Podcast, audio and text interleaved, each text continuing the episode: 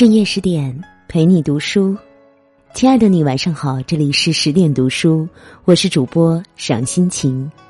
今天要跟大家分享的文章是《民国侠妓小凤仙》，灵魂相似的人总会不期而遇。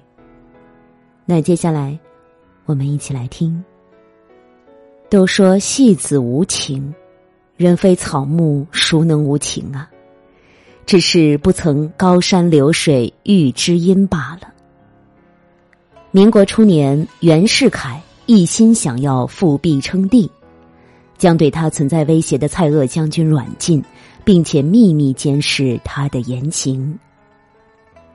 在那个纸醉金迷的动乱时代，却是一位风月场上的女子掩护蔡锷将军脱险，使他成就了他英雄救国的抱负。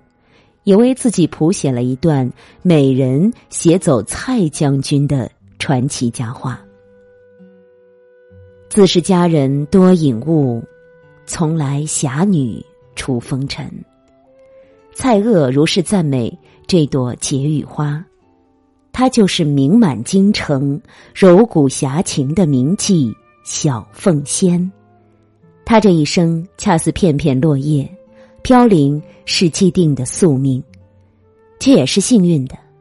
欲将心事付瑶琴，曾经觅得一份懂他琴音、是他知音的倾城之恋。一读书是女人最美的胭脂。一九零零年，小凤仙出生在杭州的一户官宦人家，父亲是一个没落的满族八旗子弟。随着清王朝的覆灭和家道中落，郁郁而终。母亲是妾室，因不堪忍受正室的凌虐而搬出去生活。福无双至，祸不单行，生活的贫苦随即夺去了母亲的生命。年幼而可怜的小凤仙被好心的乳母收养，生活窘迫，衣食无着。他拜艺人学戏卖唱，艺名小凤仙，由此而来。在乱世中辗转流浪的他，卖过艺，做过婢，吃残羹冷炙，干粗活累活却还是出落的闭月羞花之姿。人生什么都可能结束，唯有苦酒一杯又一杯。身如浮萍的漂泊还算是好的，一朝被卖入青楼，从此堕入烟花地，姑娘的清誉没有了。身为清贱的卖笑人，也再难有选择的机会。因为精通琴棋书画，小凤仙很快就成为了上海滩清河坊媚脸小谢的头牌。与此同时，二次革命失败。达官巨商在京城挥霍纵欲，上海滩的名气也跟风北上，寻找枝繁叶茂的摇钱树。小凤仙自是随波逐流，到了北京八大胡同，不屑屈衣逢迎，凭借独特气质，她再次快速成为云集般的花魁。与别的只知涂脂抹粉的姐妹不一样，小凤仙。不但能歌善弹，而且喜爱读书。作家毛姆说：“世界上有一些不懂得如何使自己看起来美丽的女人。时髦的装扮可以让女人变得漂亮，但她们最大的美丽是内在的修养。多读书，通过读书培养一种区别于他人的品味和修养。一颗玲珑心，一身优雅气。”都是在日往月来的阅读中修炼养成的。爱读书的女人总是格外的冰雪聪慧，温婉中有一种坚定的风情。她明白自己想要什么，能够消化人生悲喜。一个女人的底气藏在她读过的书里，没有几个男人能抵御得住这样的女人。二，高山流水。遇知音。有时候生活给你磨难，那是在铺垫流芳美谈。风和日暖的一天，一个气度不凡的男子走进云集班，霎时就为小凤仙的琴音和气质而惊艳。小凤仙问及他何许人也，他随口说道：“云南人，来京城做茶叶生意。”阅人无数的小凤仙莞尔一笑，说：“我看不像，我从没见过你这般风采的商人。你和那些醉生梦死的人很不一样。”男人闻言既惊又喜，他重新认真的欣赏着眼前的佳人。他亦是和那些妩媚妖娆的风尘女子不一样，略施粉黛，清丽脱俗，一双眼睛可能是偷了熠熠星光。有的人初相见只是静静看着你，早已暗暗把心倾。邂逅如此善解人意的美人儿，他也不再相瞒身份，诚如小凤仙料定的英雄。他正是各方军统争相笼络的云南都督蔡锷。袁世凯也在费尽心机的拉拢他，他只好乔装商人混迹秦楼楚馆，借此来迷惑袁世凯，伺机逃走。一个是热血青年，一个是冷艳少女，他们不用刻意合群，知你懂你的人总会彼此靠近。蔡锷再次来时，送给小凤仙一首诗：“不信美人终薄命，由来侠女出风尘。其地之凤毛麟角，其人如仙露明珠。挥笔泼墨，见字如你，是心头一笔缱绻的温柔。小凤仙抚琴一曲高山流水，琴音婉转。”情意淋漓，二人几番交谈后，蔡锷窃喜，原来前路还有红颜知己为我心忧。他深信小凤仙是值得他推心置腹的爱人。英雄美人侠胆琴心，合奏着一曲动人心弦的旷世恋歌。一时间，将军侠美人的风花雪月事在京城传得沸沸扬扬。蔡锷不在乎别人怎么说，一如既往的和小凤仙把酒酬知音，他还扬言要娶她为妾。此举激怒了蔡锷夫人，他出手打了小凤仙，夫妻反目，闹得满城风雨。相似的灵魂相逢，相同的频率共振，是要风雨无阻的朝朝暮暮。终其一生。何其有幸遇到一个能和你分享心跳加速、分担心绪忧愁的贴心人。爱是悲欢离合的人间路，就算是提着千辛万苦，也要相濡以沫，在岁月的流逝中缓缓前行，慢慢相守。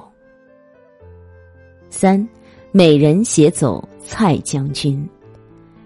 有些爱，有些遇见。没想到是一生永远的印记。当所有的流言蜚语攻击小凤仙，当蔡锷夫人哭哭啼啼带着母亲回去云南，当袁世凯相信蔡锷不爱江山爱美人，其实这一切都是蔡锷精心筹划的，也只有小凤仙知晓其中的原委。深爱的男人为救国家披肝沥胆。深明侠义的他，甘愿倾力配合。小凤仙把自己的庄阁改成了蔡锷收集情报、拟发密电、暗号接头的安全地。终于，蔡锷觉得离京的时机已经成熟。小凤仙认真且坚定的看着他说：“愿与君生死同行。”习惯了逢场作戏的人，最怕的是戏假成真，落了泪。全身而退，忘了路。那一天，蔡锷和小凤仙如常相约踏雪寻梅，京城的雪却偷偷的落在了离人的心上，那样冰，那样冷。重重考虑，种种衡量，鸳鸯还不能双飞。执手相看泪眼，蔡锷许诺眼前人。他日偕老林泉，以偿夙愿。在小凤仙的掩护下，蔡锷成功搭上了去往天津的火车，摆脱了袁世凯的掌控。美人携走蔡将军，小凤仙声名鹊起。但他却选择从此闭门谢客，坚贞的守护着对蔡锷的思念。他坚信每一只船都有一个码头，他会来，所以他等。等待是煎熬的，可喜的是，潜回云南的蔡锷发动护国战争，并取得成功。江湖险远。小凤仙终于收到蔡锷的来信，他言明自己因军务繁忙太过辛苦而患了喉疾，处理完这些事情就会接他一起去日本看病，请他再多等一下。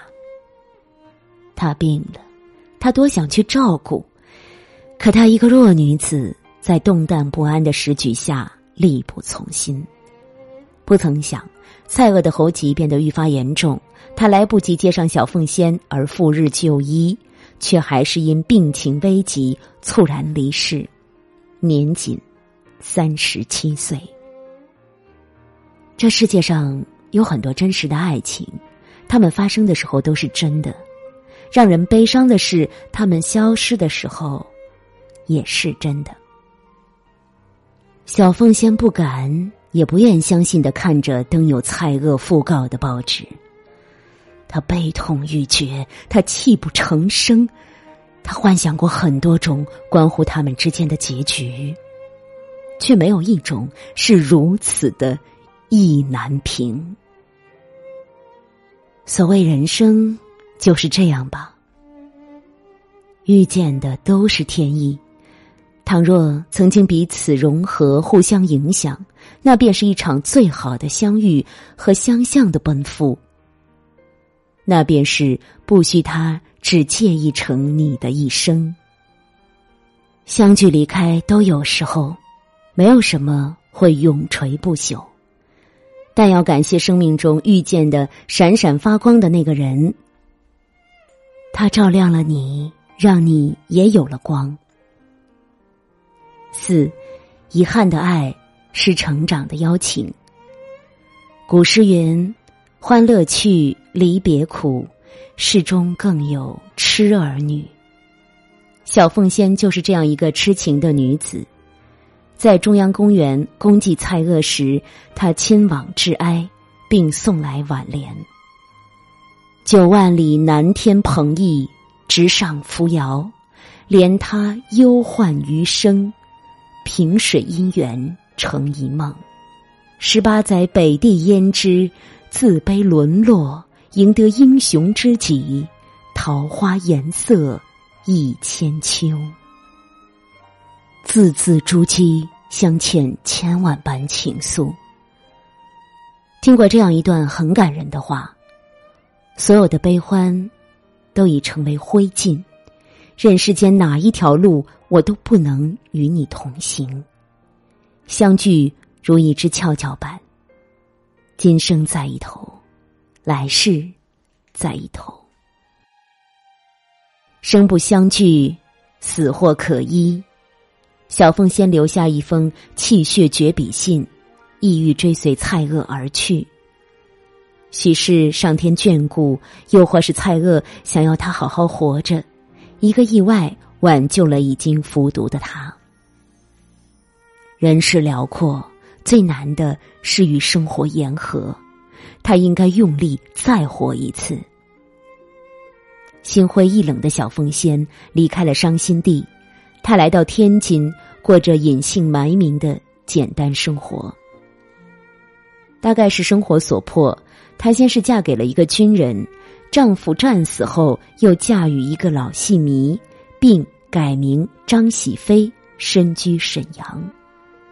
多年以后，他的儿女们回忆说，继母总是把自己的生活安排的很有规律。他最喜欢的是去听评书，给我们的感觉是她绝非是一个一般的女人。关于自己过去的那一段传奇经历，小凤仙只字不提。只是他偶尔轻抚着一支珍贵又神秘的柳条香，悄悄的想念着那个熟悉的剪影，那个他用一生也没能忘记的人。据说，在他患病去世的前几天，他很想说话，却无法言语。有道是情深缘浅，人生落幕，竟都是如此的相似。如果有来生，他还要与他不期而遇。小凤仙的一生是曲折且苍凉的，却也是历史烟云中最特别的存在。他侠气，他宛若琼花有情，爱一个人就爱了一生。纵然逃不掉飘零的命运，亦光彩照人的盛极一时，碾作尘，还有香如故。读过蔡锷和小凤仙的凄美传奇，不禁感慨宿命和缘分，真真是半点不由人。张小娴也说：“我以为爱情可以填满人生的遗憾，然而制造更多遗憾的，却偏偏……”是爱情。如今的善男信女又何尝不是呢？有的人能相识相知一场，足够庆幸你没白来人间一趟。别恨尘缘太浅，借慕故人的光。你要经营好自己，珍惜眼前的时光，接受成长的邀请，去看日落，去吹晚风，朝起暮落。总有释怀的一天。愿你接得住美好，也放得下过往，在任何一种经历之后，都能洒脱的、快乐的重新出发，一路繁华。愿所有的爱圆满有着落。更多美文，请继续关注十点读书，也欢迎把我们推荐给你的朋友和家人，让我们一起在阅读里成为更好的自己。我是赏心情，我在美丽的渤海之滨山东龙口向您道声晚安，晚安喽！用我的声音让您安静而丰盈。